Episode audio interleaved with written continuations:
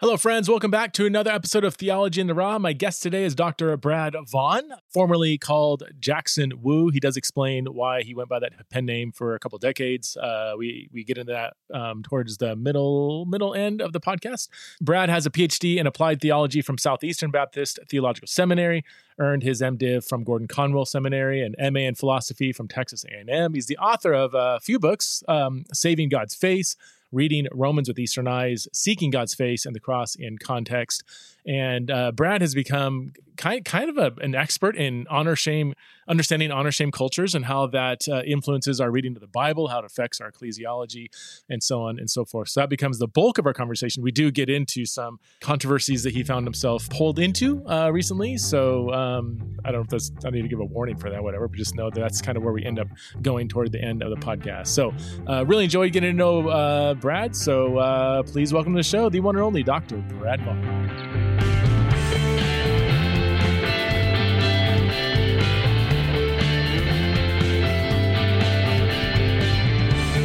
Brad, thanks so much for coming on the podcast. It's funny because we recently got in touch, but a mutual, really good friend of ours, uh, Spencer MacCuish, has told me for years that I need to have you on the podcast. So this is, uh, yeah, long overdue. I'm super glad we got reconnected. Yeah, ditto. Absolutely. I've been told that you and I are, are kindred spirits, and so uh, yeah, I'll, I'll, take that as a compliment.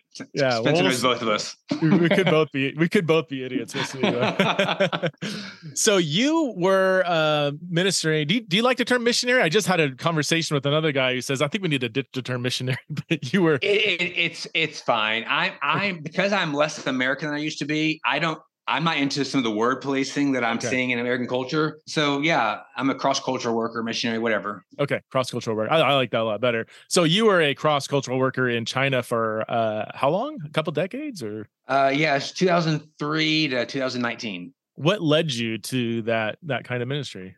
Honestly, it was one day I felt the Lord saying, "Go to China," and I turned to my wife. I go, "You know, as weird as this sounds, I think we're supposed to go to China." And she goes, all right, let's do it. Just it, like that. It was wow. yeah. It, it, was right after I'd finished my master's in philosophy, and I decided then, yeah, I don't want to be a PhD in philosophy. And I was looking at some different things, and that was back when the church planting movement was like really big and like you know emergent and stuff. So I was thinking that, but then God just said, no, no, no, you're going to go be, be high, be in obscurity in China.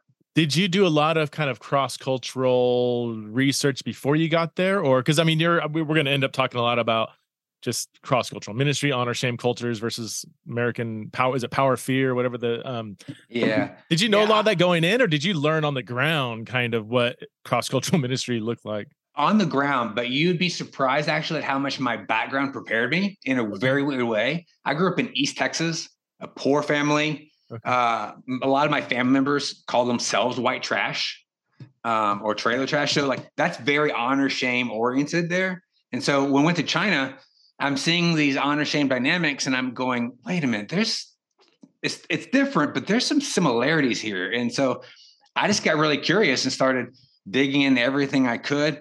Uh, it, it, cultural adjustment's always hard. Yeah. But uh, but also at the time, that was when John Piper was kind of at his like everybody was listening to John Piper and he was talking about the glory of God. And I thought, wait a minute, they're talking about face and honor and my background and glory God. Okay, I really got to dive into this and figure out how all this works together with the Bible and Chinese culture. Interesting.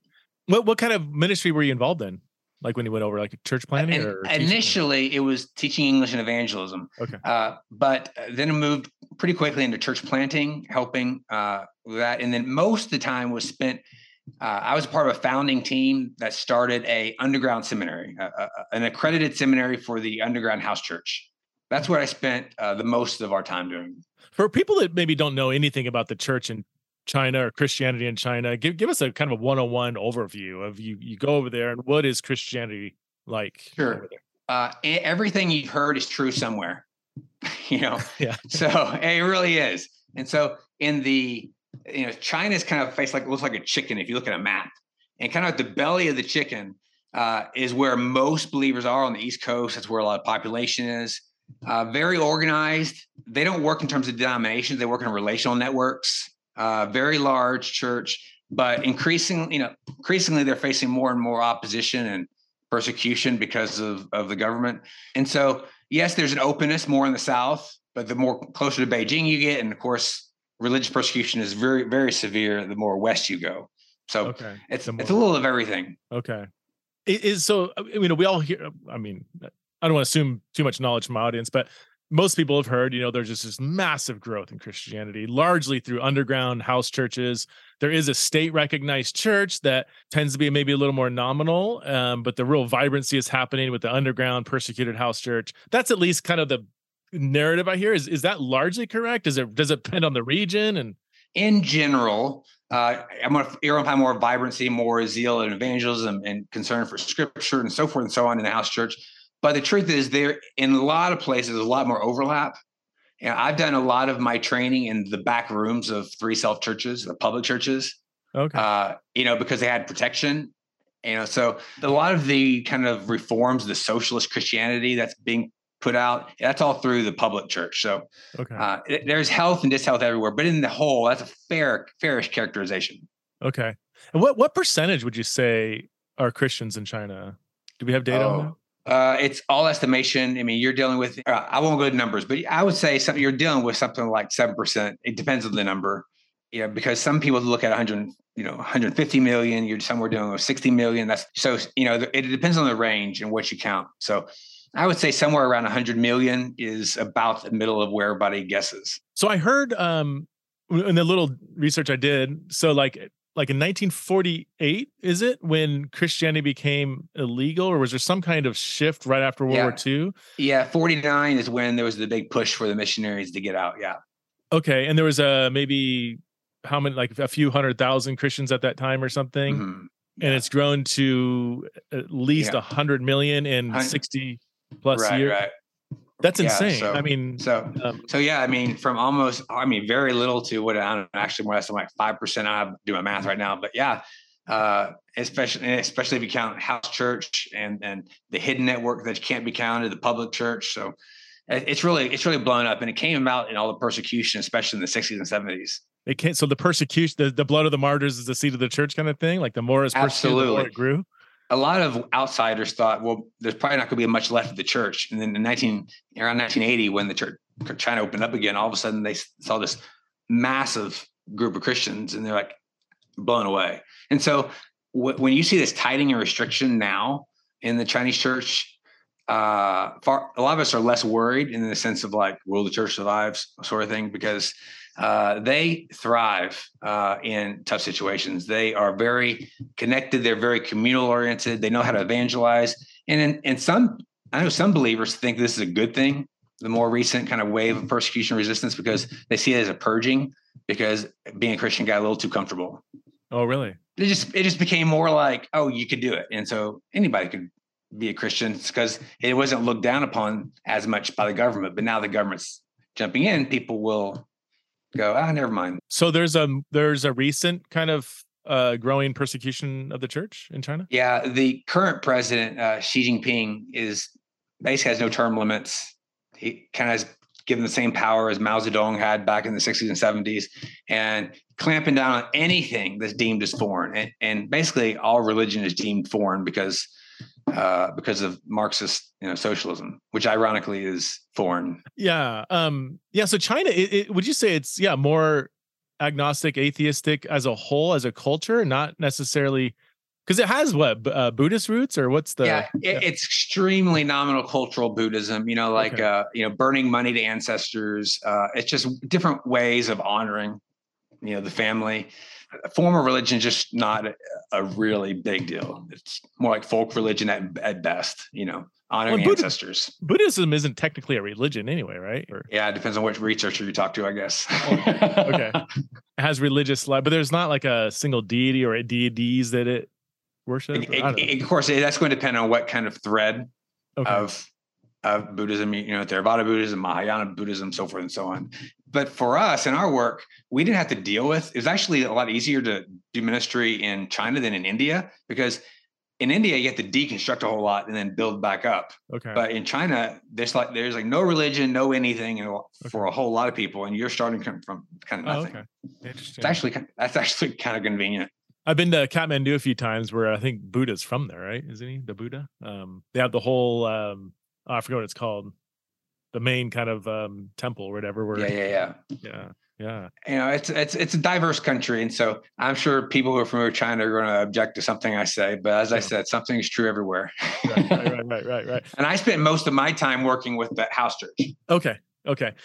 Okay, so let's uh, talk to us about the, the different cultural dynamics. Specifically, like I would love to get dive do a deep dive into um, how an honor shame culture operates, how that kind of reconfigures maybe how they approach Christianity, um, and how that compares with uh, the U.S. context in particular. I guess you can say a Western um, country. Uh, well, you'll have to cut me off because this is a big question, right? Yeah. Uh, so, first off, when we talk about honor shame cultures, it's kind of a misnomer because the truth is all cultures uh, are honor shame culture, so to speak.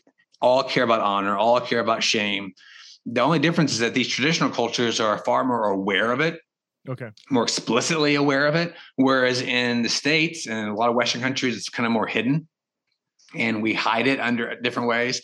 But honor, just to put it simply, honor is a person's right to respect you know, so it's qualities that are deemed praiseworthy. You know, in Chinese, they talk about face. You know, it's it talks about your kind of your your status, your position, right? And that could be because of something you did or somebody you know, right? And then shame, especially from a Chinese perspective, is this sense of of propriety or you're being sensitive to the opinions of others. And and we get this. This is not just a Chinese thing because if I said to you, "Hey, Preston, you're shameless," I don't think you'd probably take that as a compliment. right? Yeah, yeah and and the Chinese are just simply far more aware of that, whereas uh, I think in in the West we've hidden it in all sorts of different ways, and so a lot of my dissertation work and all the books I've written are constantly exploring how does this stuff these dynamics since these are human dynamics how do they play out in scripture? And, and since they're human dynamics how do they play out in other contexts? Maybe give us an example uh, of a of a social situation that kind of illustrates really strong kind of in your face honor shame dynamics um. Sure like so uh, let's just think about in the west. I mean uh, first off honor and shame can be uh, achieved or what we call ascribed okay? So based on what you do you know you're a really good runner or you get all a's you you get honor right if you uh, do commit some kind of crime or say something negative you know you, you be shamed right and if you, uh, the same thing with position. If my last name were Trump, Obama, Bush, or something like that, I would get certain amount of honor or shame if just because I walk into a room, depending on your kind of political persuasion, right? Mm-hmm. Uh, the the CEO of an organization will get a certain amount of respect, regardless of their moral failings, because they're in a certain position. Okay. You know, regardless of who's a president, I'm going to walk in. I'm going to respect the office, right? I think a lot of confusion though around this whole conversation of honor and shame is because a lot of scholars are looking past each other. Like uh, you have like Brene Brown talking about psychological shame, which is more like low self-esteem, right? Mm. But then you also have like social shame, which is like what anthropologists talk about. That's like uh, you know, when you're publicly shaming somebody or you're bullying somebody. Okay. Uh, Jesus dying on the cross, he was shamed on the cross. Mm. Okay and so people tend to, and there's moral shame, this idea like this sensitivity to what's proper what's right. Okay. So these are all interconnected, but they also have a certain amount of independence. So I could do something that gets the scorn and shame of my community, but then not feel, you know, shameful myself. So that's one of the reasons I think people sometimes have a lot, have a lot of half truths when they think about shame is, oh, it's just bad or it's just psychological. And the truth is that shame and guilt are both objective and subjective. You know, it's not like one is like real and, the Bible stuff, and this other stuff is just mere cultural stuff. Hmm. Because you could feel guilt or you could be guilty, right? Right. Subjective and objective. I could feel ashamed and I could be shamed like by others, objective. So and there and all of these are in scripture. So what one of my big goals of the past few years has been to help people see that it's not a matter of guilt is the Bible and shame is culture, is that shame is actually a broader concept than guilt. And it's all throughout the Bible. Interesting. Oh, you see the language of shame all over the place. Um, do you like the the distinction that you know we, most people have heard? You know that guilt is the feeling you get when you did something wrong, whereas shame is the feeling you get for who you are. You know, so that it's not you did something wrong; it's you've been made to feel like you are a you know bad person um yeah you're talking about like the guilt about what you do and shame yeah. about who you are. Yeah and is that too yeah what do you think i, I mean it's it's certainly a simplification. There's a lot more that could be said but i i don't mind it in the sense that shame uh, deals with not only what you do because i could do something shameful right? And, and but it also is who i'm associated with right? I mean you think about we don't want to be associated with the, those those people right? All right. Right you, you know because the shame by association, not really guilt by association, right? Mm-hmm. Um, and, you know, but but guilt is more about you know the things you do and about transgressing boundaries.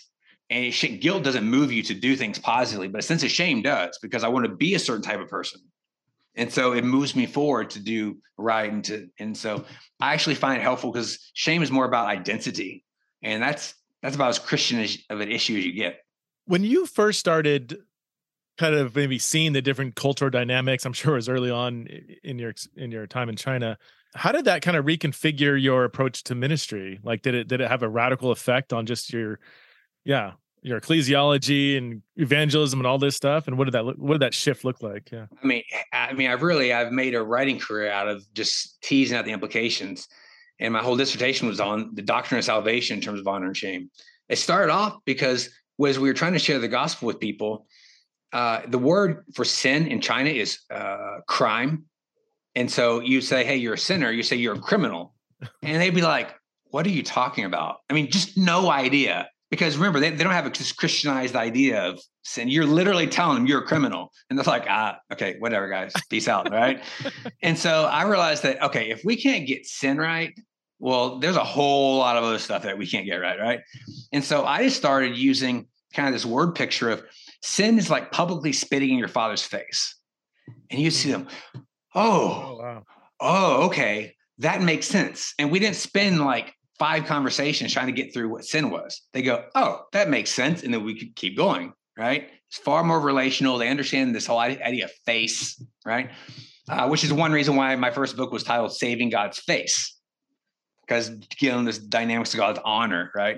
And so that's what got me into it. And then again, the listening to a lot of John Piper, I realized that if if he's right and that glory is such a big deal in the Bible, it should permeate so much more of our scripture than our theology than it actually practically does for most people. And so that's where I dived into, you know, all sorts of issues of salvation. And it led me to talk about, you know, understand faith and all basically any concept you have, uh, there's some kind of honor shame dynamic involved. How would you, when you talk about salvation, like how would you describe what salvation is in a more honor shame context. Yeah, well, and I will say this: it's important to say in an honor shame context because uh, I don't think that we pick we can pick and choose because honor and shame is in the Bible just like guilt is, and just like uncleanness and all these other metaphors. So it's not an either or. But I think first off, you start off with this idea of understanding sin, and so sin. Eh, Paul defines in Romans, by the way, as dishonoring God. We can delve, into that as you want, rather than this breaking of just a crime abstractly. And so we become shameful. Romans 1 comes to mind, right? Mm-hmm. Uh, salvation is the removing of that shame and the receiving of glory, mm. right? One of the, my favorite passages that, funny, enough, no one talks about, even though it's more explicit than righteousness imputation uh, that people talk about, but is in John 17, 22, where uh, Jesus prays to the Father, saying, "The glory that you have given me, yeah. I have given to them." Yeah, what does that mean? well, yeah, that's isn't that isn't that worth the discussion? But I mean, just think about that. No one talks about that, and that's explicit. If I came in this podcast and say, "Hey, Preston, by the way, I got Jesus' glory," you'd be like, uh, "Okay, we're we're stopping this right now." so, what does it mean? That unpack. Like, how would you explain that? Well, I mean, at, at a broad stroke, uh, I think it does have to do with the fact that we are uh, we are able to use Paul's language. We're we're conformed to his likeness, and we're able to manifest uh, his worth uh, in, in, our lives. So we have the glory of the Father by virtue of association and union with Him. Uh, I mean, that's a broad, broad overview, but I think that's getting at the same basic idea that you're getting at in Romans 8, 28 to 30, with this conformed to the image of, uh, of Christ you know, okay. leading to glorification. So all have sinned and fallen short of the glory of God, meaning we don't live up to we we lack the glory of God, and in the glory of God in Romans a little bit nuanced, as you know, you've you've you've yeah. studied Romans a lot, but this idea of ultimate manifestation of of of who God is and His character and how we're designed to be. All right. So uh, having the identity that we are supposed to be in that vocation that we're supposed to be, and we, and we lack that. We've uh, basically muddied ourselves up so that we can't uh, image that. And so that's what we lack. And how have we done that? Romans 2 23 is so explicit, where Paul directly defines sin as uh, dishonoring God. Mm. And and he he cites Isaiah 4, as it is written, the name of God is blasphemed among Gentiles because of you. Making it very clear the, the big problem here is not merely that you've broken an abstract law, it's that you've dishonored God. And and you see that and that's how unrighteousness is described in chapter one. People are oftentimes shocked when they read Romans 1 to 3 that Paul consistently is defining sin in terms of honor, shame, glory, not merely law yeah. law code breaking. So you've so so you've dishonored the father by misrepresenting who he is in, how we're acting. Is that would that be? A- I mean, you know, and, and as a kernel, yeah, yeah. Um, basically not reflecting who he is, not showing his worth, right? Yeah. Um, and that comes out in all sorts of ways. So, whose pleasure do you seek? You know, uh, who do you want to receive praise or give face? So, like Jesus actually we're talking about Romans a lot in faith. Well, Jesus actually defines faith in terms of face, okay, or glory. So John 5 44, he says, How can you believe uh, when you receive glory for one another and do not seek the glory that comes from the only God? And he's saying you can't believe if you're not seeking the glory that comes from God. Romans 2, Paul actually says the righteous will seek after glory and honor. I mean, these are things that are in very popular books. We're not talking about Habakkuk in Third Hezekiah or you know, these other books that people haven't heard of, right? Like John and Romans, it's overtly seek glory and honor. The issue is, is what kind of honor are you seeking? What kind of glory are you seeking? And that's why Jesus says in John 12, if anyone seeks me, the Father will honor him. I mean, that's an, that's an enticement. Yeah, yeah.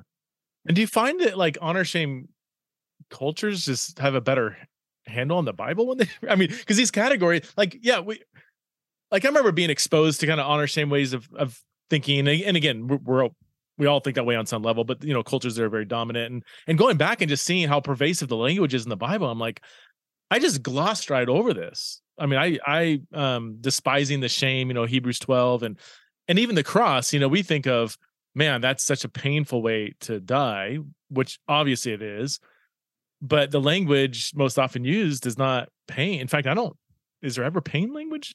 Used i mean it's it's mainly it's mainly shame. And that that's the design i mean the you know the romans really developed crucifixion as a way of shaming the, uh, the person his family anybody who was associated with them which when the when the disciples scatter it's like yeah they didn't want to be connected with this publicly shamed person because then they receive that you know? Yeah so there's a few points in what you said. First your first question was do honor shame cultures get the bible better? And i'd say no, but they they had the tools to get more of the Bible than okay. we get. Okay. And what I mean by this is that I found again and again that people from so-called honor shame cultures, their honor shame perspective actually prevents them from developing an honor shame theology. I know that sounds backwards, but honor shame cultures really value tradition, right? If there's hierarchy, there's you know an appreciation for history. Okay. Um, and so what does that mean? Well, a lot of the theology has been developed in the West. And so you'll have a, hey, this is what we've always believed. And then they will, at first, I found, say, I'm not sure. I haven't heard this in my reading of Sproul or whoever Calvin. That you know, read, you know, I've been in these many of these conversations uh, where they'll say that. But then I'll start pointing verses out like I've been talking to you. And then every time you see this go, this is so Chinese. this like where'd you find this? I'm like, it's just there in the Bible, right? Because it's not just where the words honor and shame are, but think about uh, language like the poor, the deaf. You know, mm-hmm. Gentiles was was a shameful term. You know, uh, you know, you're an outsider, right? You're not you're not one of us. Barren, right? Those are all shame laden words. to be welcome, to be adopted, reconciled, you know, blessed, clothed. Those are honorific terms, right? So it's it's in far more than just where you see a word pop up. I, I, will say this: uh, when I was trying to show people that this concept was a very thoroughly biblical concept, they would want to argue Romans and the law and so forth and so on. And so I said, okay, well, I'm going to write about how honor and shame influences the Bible, and I'm going to take on Romans. Okay. Because if I can show you that honor and shame are, are pervasive and important in Romans, well, then I win the whole argument. Because that's the most so-called legal book in the New Testament. Because they'll give me Habakkuk or Jonah or some other again, some other minor prophets that they never read. And sure enough, it, I mean, it's there perpetually. And I think misreadings actually perpetuate shame. Like yeah. misreadings of Romans 7 yeah. actually, you know, perpetuate shame. I, I kept finding that people didn't notice things like in 9 Romans 9:33 and 10 uh, 11 or 10 12, Paul repeats the exact same verse about those who believe will not be put to shame. Right. You know, he's talking about justification. His justification in terms of not being put to shame. I'm like, why are we not talking about this more pervasively? Because this is going to help us contextualize also uh, for the whole world, right? And so, talking to Chinese when they saw these, they got so excited because uh, they actually had something that made sense to friends and family because they said this is super Chinese. Yeah. Oh, here's here's my question. So you were I you kind, you kind of said in passing. I just want to make sure I heard you right that the Chinese you're working with didn't didn't naturally have these categories. Is it because they had just been they've had we've had so much exported kind of American theology, and that's where they got their kind of like Christian understanding? Yes, uh, because if this is what the church has traditionally believed, then so should we. Uh, but as soon as you showed them, they really care about the scripture. If yeah. you can show them scripture, they're, they're okay. Uh, and so once you showed them this and you th- show it thoroughly, I mean, they okay. just ran with it. It was so exciting, and that's and that's one reason uh, why I used to have my my Chinese pseudonym. You know, some people found it offensive. I understand that, but the part of the reason was is that all of this research came out of uh, conversations with these house church believers who didn't have any voice. And I thought one of the things that was a concern was like, I need to honor them with reflecting that this is these are their ideas. Actually, it's it's their lens and the conversation with them when they helped me to see scripture with the honor shame lens that that wow that's there and that's there and that's there. And so mm-hmm. once the Chinese were felt like they could expand beyond tradition legal categories, then it became natural to them. Interesting. That's yeah. I I found that yeah as I've traveled traveled the world a bit like yeah I'm kind of shocked at how American or like how the theology is is much more American than uh, or Western. I shouldn't say American, but Western. I've, I've, yeah, I've been in many sermons, listened to many preachers in China that preach in Chinese because uh, everything we did was in Chinese, and it sounded like a sermon I would hear in an Alabama Baptist church. Mm, wow it was I was just blown away at the lack of Chineseness of the theology. Because we're not talking about the academic guild here. We're talking about on the ground pastors. And so that was what was so exciting was the when you help say, hey, you know how you see the world this way? Yeah. Now what would happen if you remember that as you're reading this and they would notice these things? And it became so exciting because their evangelism just took off. Huh. And they had and they had language to describe you know their experience and, and whatnot. One of the reasons why this matters really a big deal is because in china it was felt that you had to be either be chinese or christian. And i had a uh, i've had multiple people uh, say you know what? I feel like i can finally be a chinese christian. Uh, because they didn't feel like they had to be a western christian but then a chinese in the rest of their life. So that's a huge deal. So is it starting to change? Is there now more like theological works and things that are coming from from Chinese leaders? Um, are they still drinking from the Western cup of theology? Yeah, and, and I don't want to throw Western theology into the bus because all all cultures have their benefits and limitations, but it really comes down to uh, money and training. Okay. You know, but so like what gets published, what gets translated, right? I mean, so yes, there is a, a, an increase, but when you're dealing with a persecuted church, there's only so much that you're going to see a lot of that. It's always going to be the funded, you know, government church or the Western church that's going to be able to get resources in. This episode is sponsored by Athletic Greens. Okay, so I've tried all kinds of different nutrition drinks off and on over the last 15 years, and the one that I found to be the most effective is Athletic Greens, which is now called AG1. Just so you know, I've been taking AG1 for about nine months prior to them sponsoring this podcast. Okay, so I'm not just supporting some random product, I'm promoting AG1 because I've already been a huge fan of it. AG1 is like a nutrition bomb to the body. One scoop of AG1 just saturates your system with a wide variety of nutrients. It's packed with uh, 75 high quality vitamins, minerals, and whole food sourced ingredients. Um, it actually replaces a lot of other, other supplements that you won't need anymore, like taking a multivitamin every single day. And it contains various nutrients that supports your gut health. And I don't know if you've you know if you know this but your the, your gut health is like so essential to the overall health of your body I've experienced a noticeable difference in my energy, my alertness, and just like my overall well being by taking AG1 at least once a day. Sometimes, like when I'm traveling, I'll take it twice a day. And one scoop of AG1 a day, I mean, it's a price of like, it's less than like a cup of coffee a day. So, well worth the money.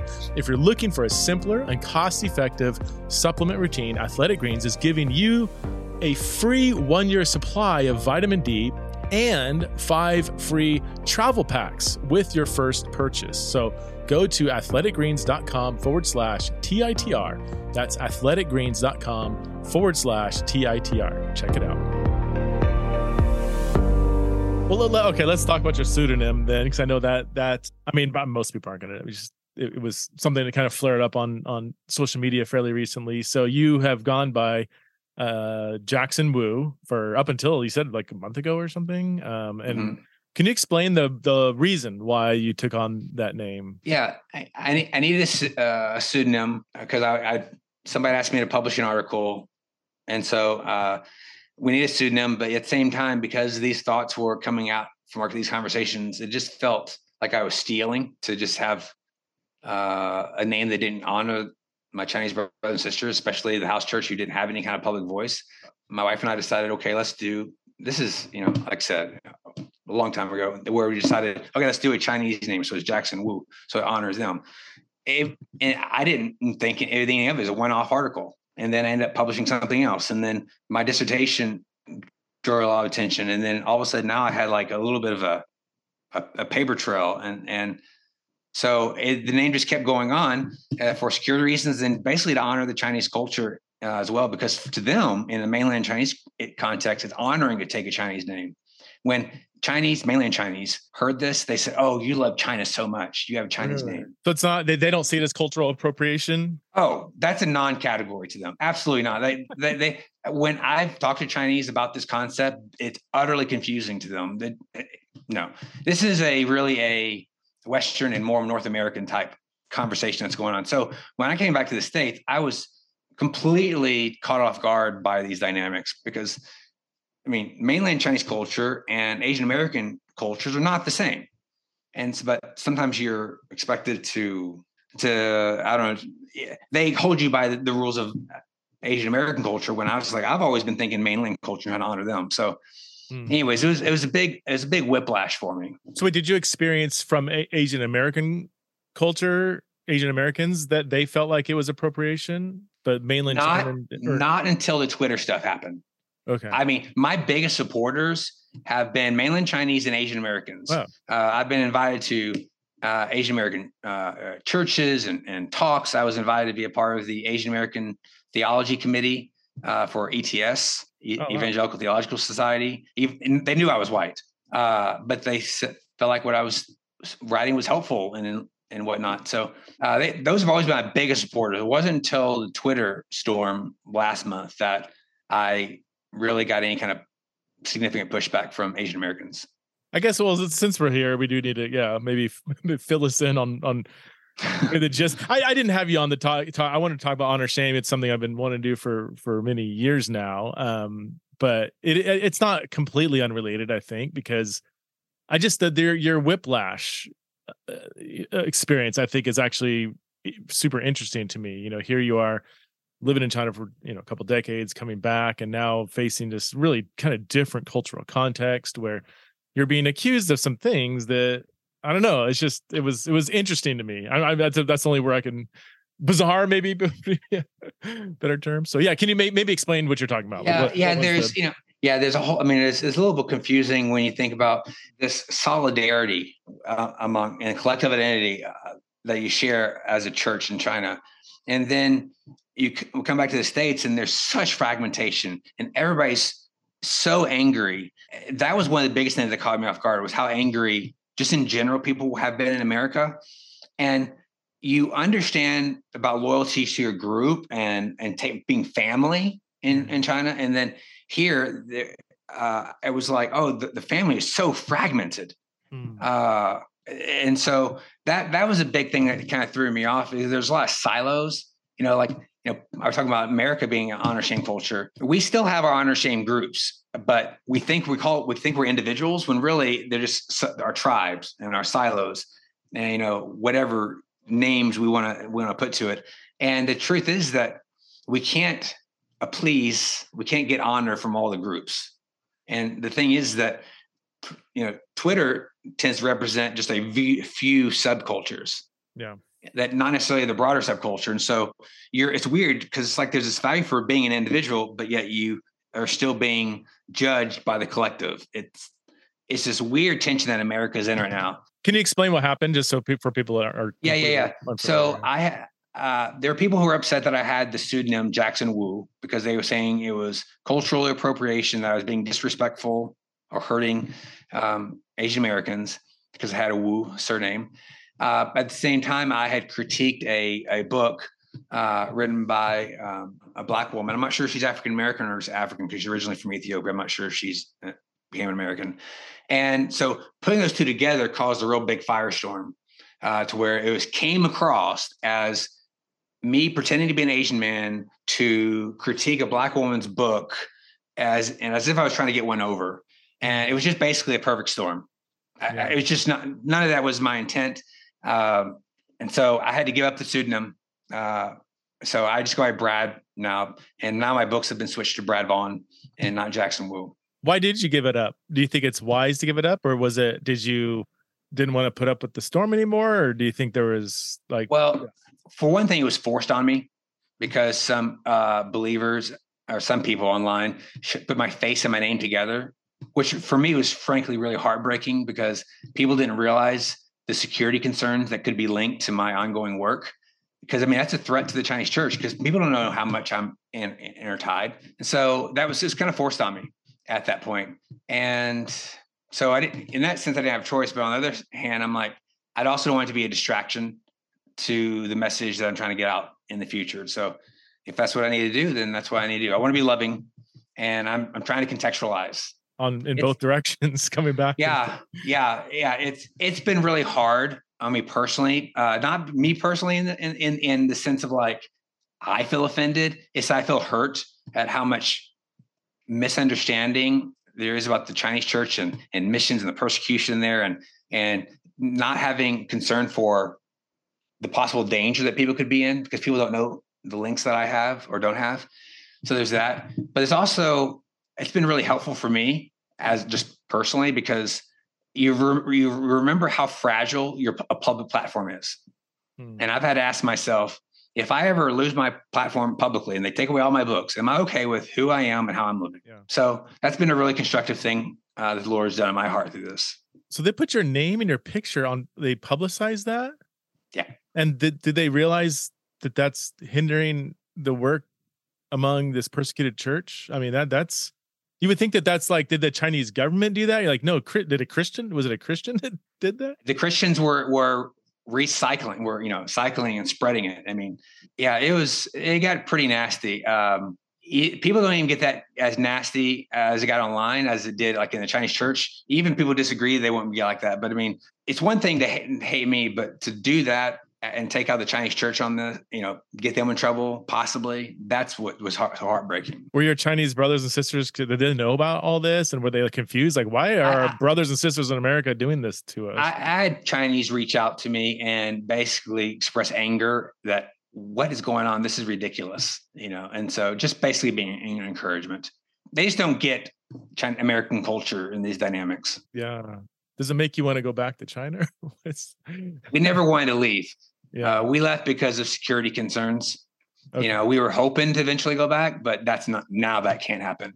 Okay. Now that now with this because it's just too public now. I now my name's Brad on all the books. I, so now I can't. Yeah, and that that's saddening as well because it also means other security sensitive countries that now I could be a threat to somebody all because they made that link. So that so it's a double whammy. It not only is uh, put the Chinese church under under threat, but now it's prevented you from doing any ongoing or the kind of ongoing work you. Wow, God. Yeah, yeah, and so that that's with the grieving. So it's been like a death, huh. you know, because you're kind of forever separated from them in a certain sense, you know. Has anybody reached out? No, I mean, the people that maybe were part of stirring all this up, whatever, have they reached out and said, "Oh my gosh, I didn't realize that this is going to happen"? Have, they, have anybody apologized or anything? Or um... no, no, no, not at all. And in fact, a lot of them have doubled down and said, and basically like, "You're making excuses." and you know they'll try to find contradictions what i'm saying and basically i stopped trying to explain things online because nuance that you have to explain on that and then there's only so many words you can say and i'm like you know what i can't explain to everybody to where they like it i'm just going to take the actions i need to and then move on I, yeah, I was I was called everything. At one point, I collected the insults thrown at me as I was a misogynist, racist, dehumanizing yellowface who was uh, attacking and trying to silence a black woman's worth. That's a I strung together a whole things that were said of me, and so that's it's sad to me that the American church are so much of that. You know, it's all in public, and in Chinese church you just don't get that. You it's dealt with more relationally. Have you, so you being gone for almost two decades, coming back, have you seen a shift in American culture? So you wait, so you when you went over there, the internet was barely taken off. There was no social media, and now you come back where that's kind of uh, all-consuming aspect of our culture. Is that yeah? Have you gay seen marriage radical... wasn't even a thing. Gay marriage wasn't even a thing then, huh. and so oh, yeah. a, a, lot of these dynamics and uh, and kind of social cues in terms of how you have conversation and whatnot have just so completely changed. There's only so much that you can glean this from the internet, right? A lot of the word policing.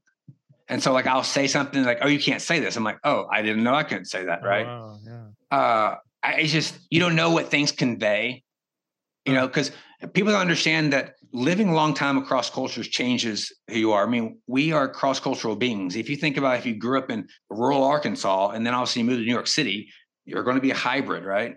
Of, of cultures. It works the same thing for people like myself. And and so I mean, it is what it is. But I'm, I'm growing from it and, and I'm learning from it. And I'm hoping to love people through this. Yeah. How's your wife done through it? it's been hard on her, yeah. uh, particularly because to appeal to one of your former guests, uh, Josh Butler, who released the Beautiful Union, he's one of the pastors at our church. And he had a firestorm that was going on. And it was about two weeks in, it was a you know, height of it. And then all of a sudden my stuff broke out. Oh, wow. And so you, you had both of those things going on because she's on staff at the church. Your wife uh, yeah, she's on staff at the church. Okay. And so you had that going on. They had my stuff going on. Uh, and then our kids, for them, it was really sad because they're also tied to me. And will their ability to ever minister in China be affected? You know, you just, you just don't know. What do you, uh, so what do you do for work now? What's your ministry or? I am the publishing, uh, marketing uh, director for William Carey Publishing. Okay. Uh, I I came back to the, when I came back to the states. I worked with a mission organization, but COVID hurt the funding. I was unemployed for nine months, and we really and so I don't get to do a lot of the theologian missiology type stuff that I've done in the past at this point. Uh, but I'm hoping, yeah, you know, that I get to do more of that. But that's what I'm doing now, and okay. and so it's an adjacent field. So missions is pretty much uh, for the foreseeable future, not um, in the plan? I mean, yeah. No, it's not. So, I mean, I'll use the, my training and my skill sets, uh, hopefully, to equip uh, missions and equip the American church. Because, like I said, there's I'm seeing so many ways that shame is affecting the American church, unhealthy ways that people deal with shame in the West, and so I hope I minister here as well. Yeah. What are some? Yeah. What are some big?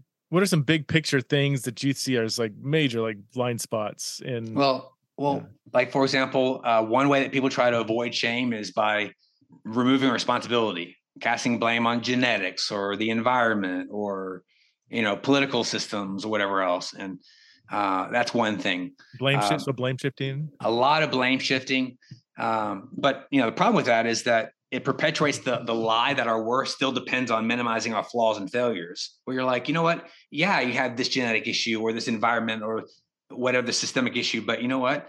Sinful, flawed, weak people still have worth. You know. Um, another thing is is identity.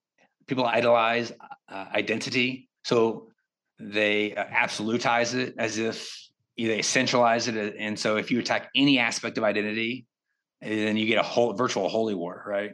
Yeah, yeah, um, yeah. People changing identities left and right, you know, just uh, what however they want. And so, if because that I was shamed here, so I take on this identity, you know. And so, I mean, I'm speaking really, really big picture. Um, and of course, the, the the one that's most popular these days is just being shameless. You know, you can't shame me, and you're like, okay, that's actually not a good thing you know, because to be shameless is to be a dangerous person, to not care about uh, what other people, you know. Shame can be a healthy deterrent. Is that, or how would you? Oh, it's absolutely a healthy thing. I mean, Paul used shame, but there's healthy ways and non-healthy ways of using uh, using shame. Um, you know, for example, Paul he talks spoken shameful about shameful actions, not shameful people. Hmm. You know, and because it's about, do you want to be this kind of person? Yeah, I do. Okay, so that's a healthy use of shame, not a you suck, you're terrible, you're awful. That's a bad use of shame. You know, the only way you can really deal with shame, though, well, is to expose it, to talk about it, to embrace weakness and still affirm people's worth you know there was a book i got sent as an academic book i, I think it was a dissertation called uh, defending shame have you come across this yeah Te-Li Lau it's an yeah. excellent book yeah really? yeah yeah i that's a bold uh, title as in the, in the in the culture today you know post Brene Brown, where shame is just such a to have shame is like the worst thing. You know, I was like, oh wow, this is gonna be. It. And the fact that I think he's is he? I mean, Asian American on some. Yeah, yeah, yeah. He is. Uh, I think he, I think he's Malaysian Chinese, uh, but he's okay. American. Okay. Uh, an excellent book. It is academic, but yeah. a really solid treatment showing how Paul constructively uses shame to help construct and edify the church. Yeah, and so we're missing out on a whole big resource in scripture, honor and shame. Uh, that's a big deal everywhere. And so I'm so glad to see more and more books on this topic coming out. I remember I was, I was in Nepal uh, several years ago and um, talking to one of our, we have a bunch of pastor friends over there and stuff. I'm talking to one pastor. We're talking about like, uh, you know, sex outside of marriage and stuff. And, you know, they, they have a lot of the same, they're wrestling with a lot of the same stuff the American church is, you know. And I, you know, I remember asking him like, so what would you do? You know, if you have a member that's, you know, is caught, you know, in a sexually immoral relationship, and without hesitation, he says, well, we would, we would shame him. Like we would publicly shame him, and hopefully that would bring him back to repentance. You know, without even I'm like I was like almost like yeah, poking my coffee. I was like, whoa, you, you publicly shame him, but yeah, but but it's not in the way it is here because here huh. in individualism, to shame somebody is to utterly isolate them without hope because you don't have this group ties.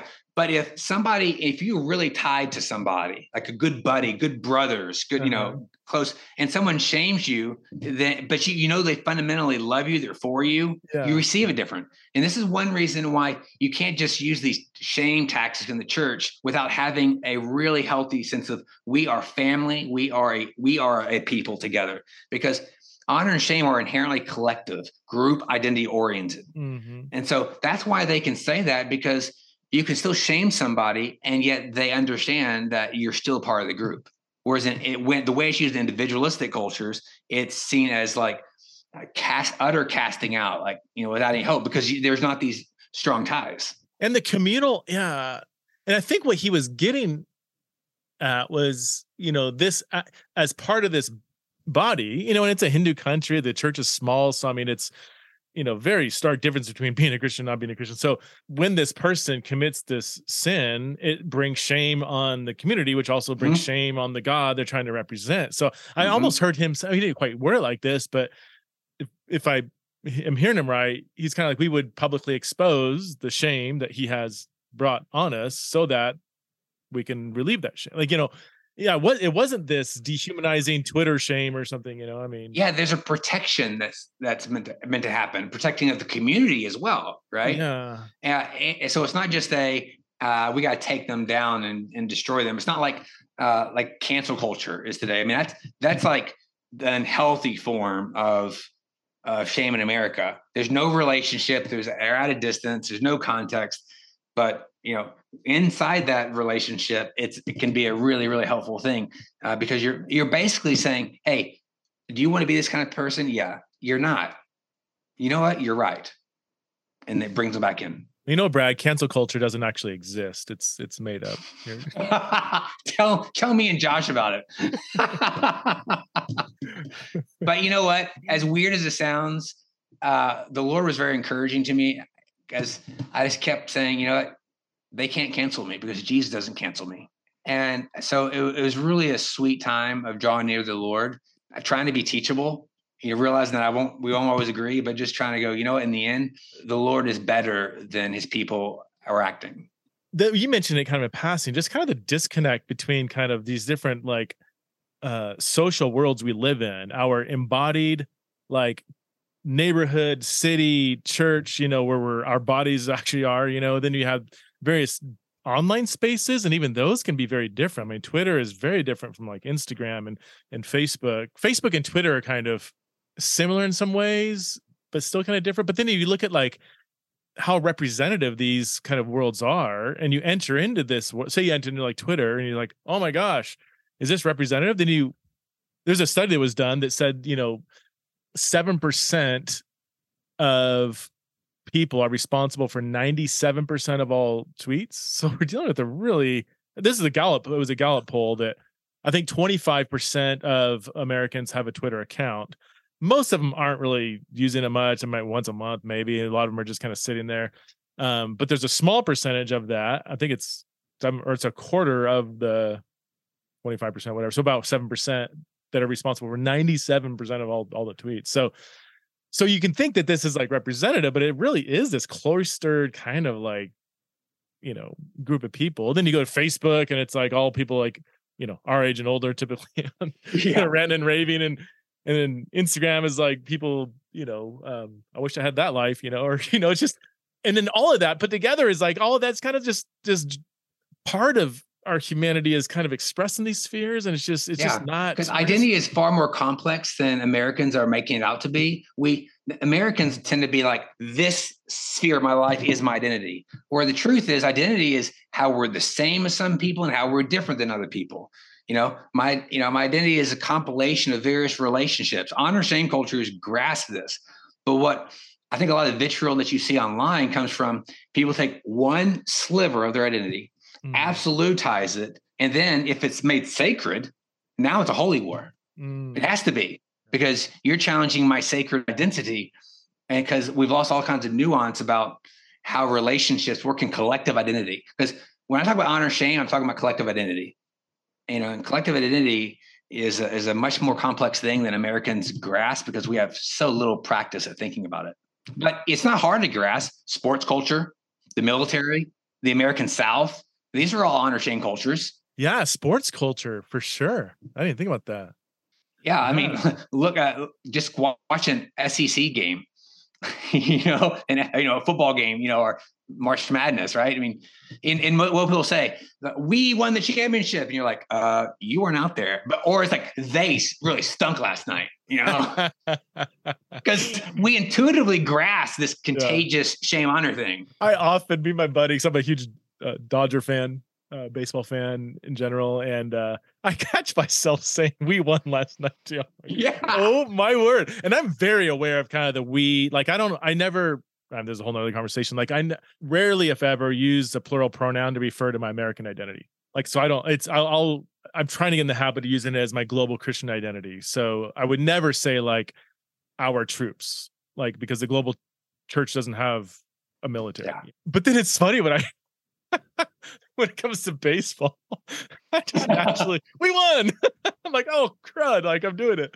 Yeah, absolutely. So I, I, think that when you start grasping how these things affect us normally, this collective identity, honor, shame, you you not only realize stuff like that, but you reclaim the church. Huh. Because if from individualistic perspective, the lens, that individualistic lens wipes out the need for the church. What's the point? Me and Jesus were cool. The church is just a bonus, right? But conversion becomes not just a uh, I was in I was in this bad category now with Jesus, but it's a conversion from one group to another. Mm-hmm. I was fundamentally saw myself as a part of some identity in the world, but now I'm fundamentally aligned with Christ. I'm part of this group, the people of God, the church, right?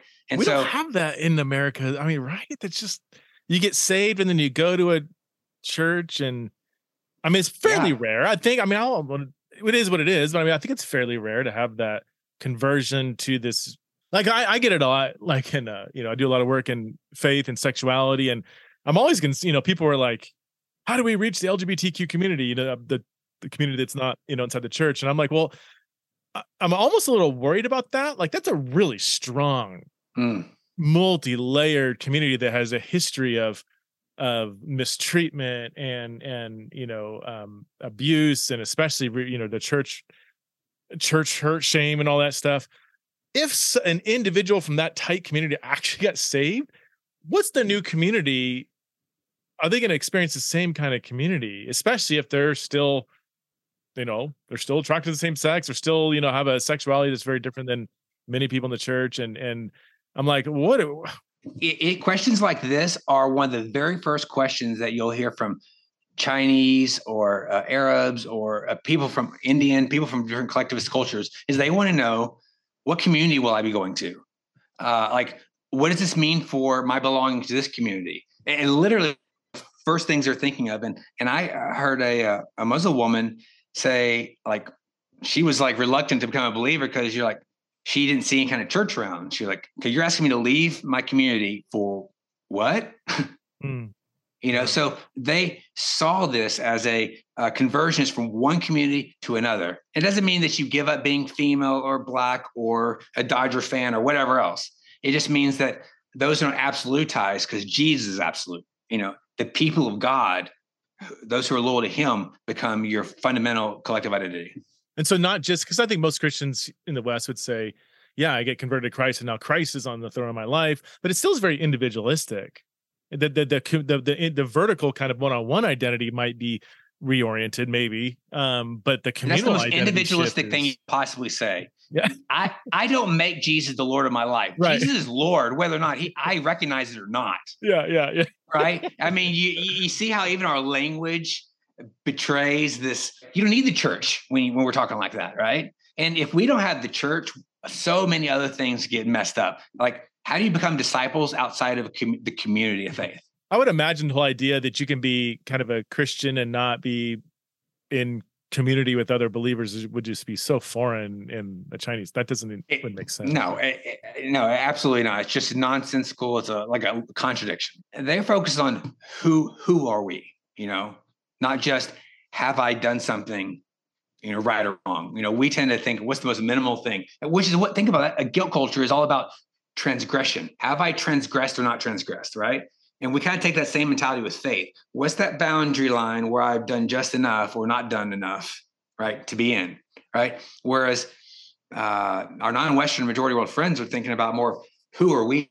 That that's a whole different kind of a whole different or, orientation. Yeah, interesting. Well, Brad, it's this is great getting to know you. Um, do you still? I mean, oh, you go by Brad now, not, not yeah. Is that is that hard to get used to now for twenty years being Jackson? I mean, or it, it has been weird. It has been weird. Uh, and other people have told me it's weirder who talk to me because I, I mean, I just went by Jackson, you know, people. Yeah. And, and so, yeah, it has been an adjustment. And we're seeing my name on my books as Brad Vaughn now is it's odd. Yeah. It feels like I'm exposed because you've lived 20 years trying to keep everything secret. wow. That's wild. Well, thank you, man, and love your rawness and your realness, and uh, yeah, thanks for the work you're doing, and, and it was great getting to know you.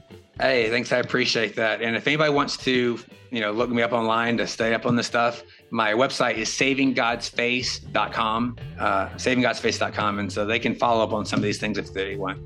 Awesome, cool, man. Thank you, appreciate it.